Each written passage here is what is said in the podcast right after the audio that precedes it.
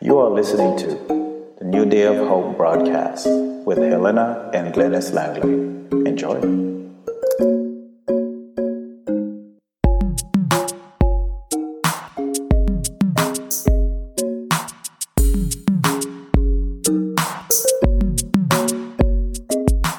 Well, blessed be the name of the Lord. It's a joy and an honor to come to you one more time. The truth is that there is a word from the Lord, and whenever there is a word from the Lord, there is a high level of excitement in the air. Today we want to go to Daniel, Daniel chapter 6, and I'd like to read the first 10 verses of the sixth chapter of the book of Daniel. Verse 1 says, It pleased Darius to set over the kingdom an hundred and twenty princes, which should be over the whole kingdom, and over these three presidents, of whom Daniel was first, that the princes might give accounts unto them, and the king should have no damage. Verse 3 Then this Daniel was preferred above the presidents and princes because an excellent spirit was in him, and the king thought to set him over the whole realm. Then the presidents and princes sought to find occasion against Daniel concerning the kingdom, but they could find none occasion nor fault, for as much as he was faithful neither was there any error or fault found in him. Then said this man, We shall not find any occasion against this Daniel, except we find it against him concerning the law of his God. Then these presidents and princes assembled together to the king and said thus unto him, King Darius, live forever. All the presidents of the kingdom, the governors and the princes, the counselors and the captains have consulted together to establish a royal statute and to make a firm decree that whosoever shall ask a petition of any god or man for thirty days, save of thee, O king, shall be cast into the den of lions. Now, O king, establish the decree and sign the writing that it be not changed according to the law of the Medes and Persians, which altered not. Wherefore King Darius signed the writing and the decree. Now, when Daniel knew that the writing was signed, he went into his house, and his window being opened in his chamber towards Jerusalem, he knelt upon his knees three times a day and prayed and gave thanks before his God as he did aforetime. Thus end the reading of the scriptures for today. I'd like to talk to you for the next few minutes on the subject panic or pray. Panic or pray. You know, my friends, all of us, sometime or the other in our life, will have a moment where we will panic. But we also have a choice at that moment to pray. So that's what we want to talk about today panic or pray. The book of Daniel has always stirred my heart, and probably yours too. The devil has long sought to destroy this marvelous portion of the word of God. Many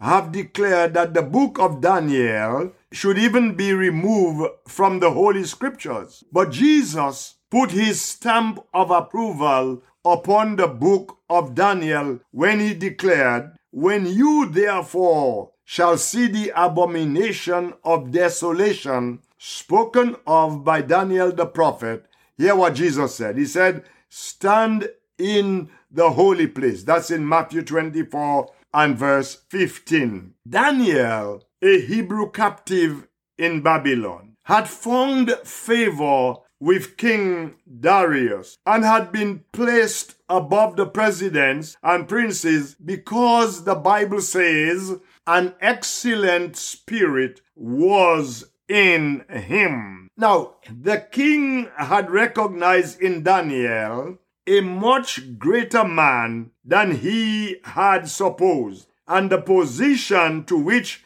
he appointed Daniel was second in power only to that of the king himself. That's why, my friends, it's important that we guard our steps Watch what we do, what we say, where we go, because somebody is keeping an eye on us, whether it be good or evil. This appointment, of course, brought real trouble to Daniel. For through jealousy and envy, the presidents and princes sought to find occasions against Daniel. They did that because Daniel was an honest man. The song that says, Honesty is such a lonely word. Everyone is so untrue. But Daniel was an honest man. He was a loyal man. He was a faithful man, faithful in all his duties in the palace. So they came to the conclusion that the only way they could bring any charge against this man who stood so high in favor with the king was to charge him through his relationship to Jehovah God. The truth is, they were well acquainted with Daniel's faith. They were well acquainted with Daniel's devotion to God. And they knew that he would forfeit his life before he would renounce the one true God and turn his worship elsewhere. That's powerful. That's a man who stand for what he believed was right. So they persuaded the king to sign a decree that whosoever shall ask a petition of any god or man for thirty days, save of thee, O king, shall be cast into the den of lions. So, according to the law of the Medes and Persians, a decree once signed must stand. It could not be revoked. It could not be altered. The king have spoken, and so shall it be. So if all went according to the plan, then the decree which Darius had just signed would mean death to Daniel because they knew that he would never betray his faith in God nor deny his testimony. I wonder, my friends, could that be said of any of us today? Where people will know that we will never deny our faith in God nor deny our testimony before this lost and ungodly world. So now we come to our text in especially in verse 10. Now it says when Daniel knew that the writing was signed. He went into his house, and his windows being opened in his chamber towards Jerusalem, he knelt upon his knees three times a day and prayed and gave thanks before his God as he did before. My friends, there are six things I want to us to notice in verse 10 concerning Daniel today. Number one, Daniel was a man of faith. He was a man of faith. When he learned that the decree was signed, a decree that could mean his death,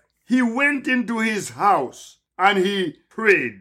The Bible didn't say that he panicked. The Bible says that he went into his house and he prayed. It is obvious that Daniel's house was his place of refuge. So he went there to desire mercies of the God of heaven concerning this secret. He went into his house, his place of refuge. And now, under stress of denying his God or facing death in the lion's den, he again went into his house and sought fellowship with God. No doubt the walls of Daniel's house his place of refuge afforded a feeling of security that the outside world did not provide. And that should be true of every uh, Christian home. Our home should be a place of that we feel secured, that we can talk to God freely, my friends. Daniel's home was a sanctuary. When his soul, when his soul was troubled, and when danger threatened, it was there he communed with God. So I am left to wonder, I am left to wonder what you and or I would have done in like circumstances. Faced with Daniel's problems, would we have panicked or would we have prayed? It's a choice that we must make when situations uh, come our way. Daniel could have protested to the king, or he could have tried to gain sympathy from his friends in the kingdom. He had a perfect right to demand an audience with the king. He was, as a matter of fact, a member of the king's cabinet. But this wise Hebrew sought an audience with one who is much higher than the king of Babylon. He drew near to God in order that God might draw near to him and reveal his will and his plan to him. The Bible, the Bible tells us to draw near to God and God will draw near to us. Glory be to our God. Daniel was in complete agreement with the psalmist. The Lord is on my side. I will not fear. What can man do unto me? Psalms 118 and verse 6. If we fear our enemies more than we fear God, if our fear of man is stronger than our faith in God, then certainly we have no right to expect him to hear us when we pray. If Daniel had closed his windows before he prayed, he would most assuredly have messed up his testimony, and that would have hindered the effectiveness of his prayer. Maybe Daniel did not have Romans 8:31 in print as we have it in the word of God today, but down in Daniel's heart, he had the message. If God be for us, uh-huh, who who then can be against us? Man, that's that's powerful to know that if God is for you, then nobody can be against you. All that I want is in God. And if God is on my side, then I have it all. He not only knew a historical God, he knew God personally. He believed in a God who was near in time of trouble. The Bible says he is a very present help in times of trouble. A God who was able to deliver in spite of the devil's tricks and trade. So the question is, are you a courageous Christian? Are you able to stand up uh, uh, against what is wrong and stand up for what is right? I hope you do. Your path may be dark as night, but stand up for God after you have done everything that there is to be done. Oh, I came to tell you, my friends, you must still stand up for Jesus as a soldier of the cross. Then, number three, Daniel, he was a man of great faith, a man of great faith. Glory be to our God. The writer of Hebrews listed the heroes of faith in chapter 11. And in verse 33, he mentioned those who, through faith, stopped the mouths of lions. Daniel, without question, stands as one of God's heroes of faith. Daniel went into his house to pray. The windows of his house were opened, and he prayed before the window that opened towards Jerusalem. One thing is certain Daniel's windows were not open just for the purpose of permitting fresh air and sunshine to enter his room. No, not at all. But beyond the distant horizon lay a city, the city of his fathers, the holy city of God, the city of the coming king. So as he looked towards Jerusalem, ah, stay with me today, as he looked towards Jerusalem, oh, my friends, faith burnt in his heart. He remembered, he remembered the God of Abraham. He remembered the God of Isaac. He remembered the God of Jacob. He said, That's my God. The old city of Jerusalem was his real home. But someday his faith in God would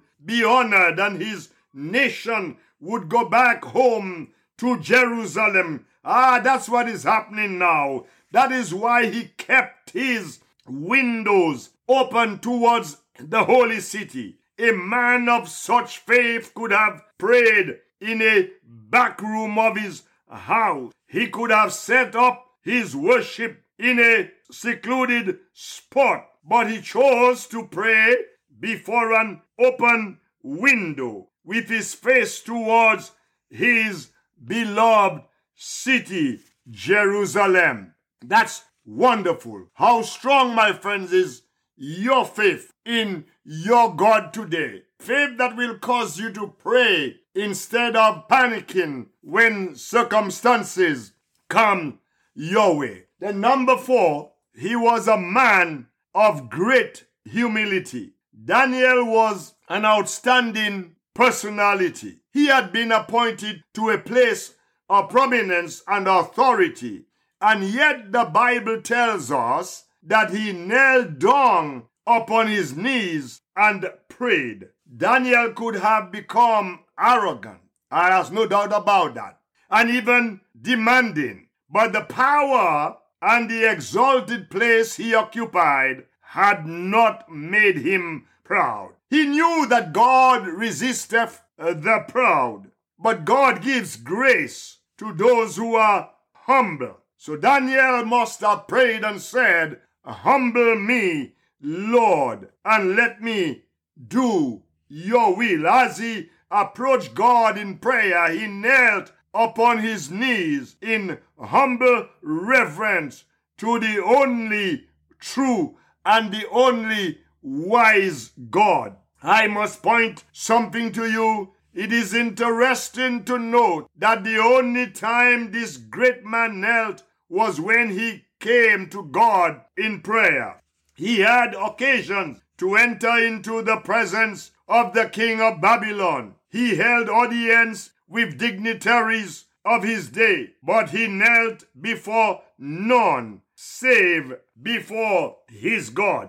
Daniel's strength lay in the fact that he humbled himself for God on his knees. He reached beyond the stars. He recognized the constant presence of God. He honored him with a humble and with a contrite heart. Wow. So with God, the way up is done. Men are at their greatest when they are on their knees in holy submission to Almighty God. Daniel was great in wisdom.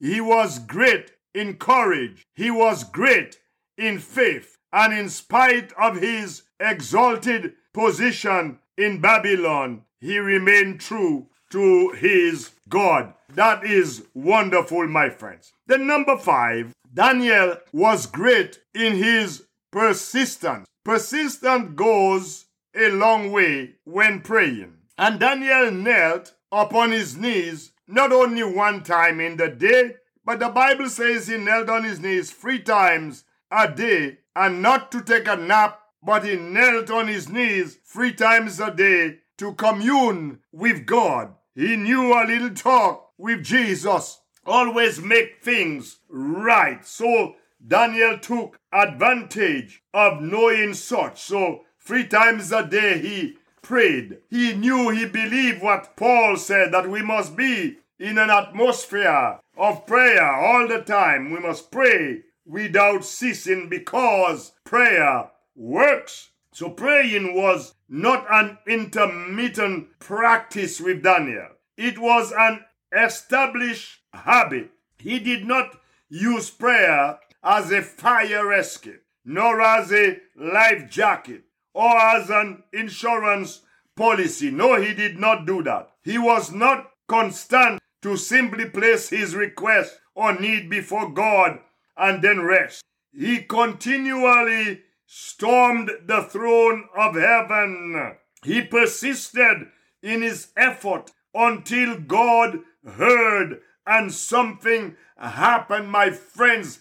That's why I want to emphasize to you today. If you pray today, because sometimes you hear people say, Well, I have prayed and nothing is happening. But Daniel knew that if you want to see result, you've got to storm the throne of heaven constantly and have a little talk with Jesus. Daniel believed in God. He believed in his own mission on earth. He believed that God had put him here for a purpose. Therefore, he could pray in faith, believing that God would hear and that God would answer his cry. This friend is true in prayer, my friends. He was true in his prayer life. Be true in your prayer life. Pray until something happen, my friends. Pray until God hear your cry and God answer your prayer. By the way, persistent, they say, spells success. Persistent spells success. Then number six, number six, my friends.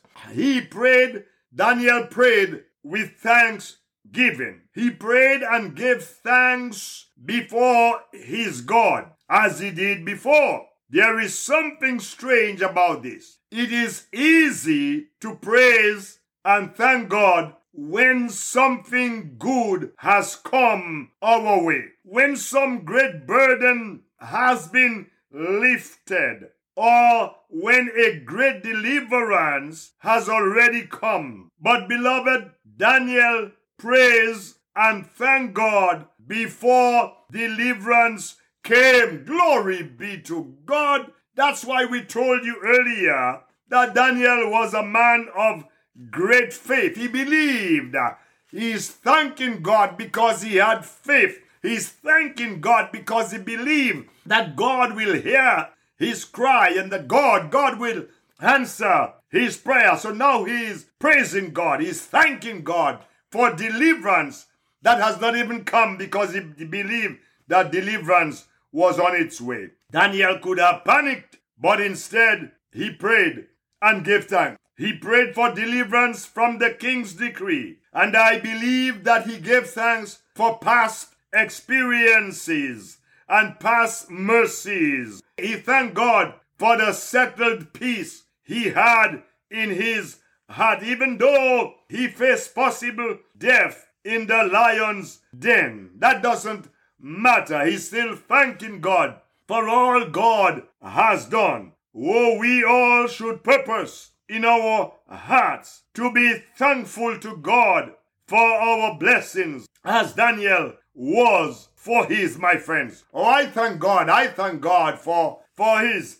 many blessings on my life. I have seen God even this year work wonders for me, my friends. God has truly been good and powerful and great. Glory be to his wonderful name for what he has done and what he is still doing uh, for us, my friends. I am thankful. I trust you are thankful too. We should all purpose in our hearts, I said, to be thankful to God for our blessings as Daniel was for his blessings. So sometimes we only want to be thankful when we get the big blessing. But God wants us to be thankful in little things. If we are thankful in little things, He will bless us with great things also. We must purpose in our hearts here and now that we will fear God only, my friends, not man, but we must fear God and fear God only. We must purpose in our hearts that we will obey God and we will always be thankful to Him. It is good to give thanks unto the Lord, my friends. It's a good thing to give thanks unto the Lord, not only when things are going well, but even when things are bad. It is still good to give thanks. Daniel showed us that he was facing death in the den of lions, but Daniel still thanked God for his mercies. He knew that God was going to do something great for him. We conclude today by saying, Thank you, Lord, for everything. Glory be to our God. Thank you so much, my friends, for joining me today. God bless you. You have just listened to a powerful message. Panic or pray. What do you do? When you find yourself in trouble, do you pray or do you start panicking? My friends, I want to encourage you today that you can go to Jesus when things are not going right, when you find yourself in trouble, you can call on the name of the Lord. He is listening. He's waiting for you to call him. He says in his word, call unto me and I will answer you. He said to ask and it shall be given. So all you need to do is to call him up and tell him what you're going through. He loves you. He cares about you. That's why he said to cast all your cares on him. If you have never trusted him today, I encourage you to do so before it is too late. If you look around, you can see signs of the times are everywhere. We are living in dangerous times. And so I admonish you to try Jesus. If you have tried everything and everything failed you, then try Jesus. He will never fail. All you have to do is to admit that you are a sinner. Believe that he died on the cross for you and then confess him with your mouth. And the Bible says that you will be saved. Won't you trust him today? Father God, we just want to praise your name. We want to give you the glory. We want to give you the honor. We thank you, God, for all our listening friends. We pray for those who have never trusted you, that God, they will come to the saving knowledge of knowing that they need you in their life. They cannot make it on their own. So I pray you speak to their hearts that they will realize that they need you now more than ever. Continue to bless us. Continue to lead us in the path of righteousness. In your name we pray. Amen and amen. And if you've been blessed by these messages, we encourage you to reach out to us at New Day of Hope podcast at gmail.com. Once again, that's New Day of Hope podcast at gmail.com. Or you can call us at 470 929 5526. Once again, that's 470-929-5526. God bless you and have a great day.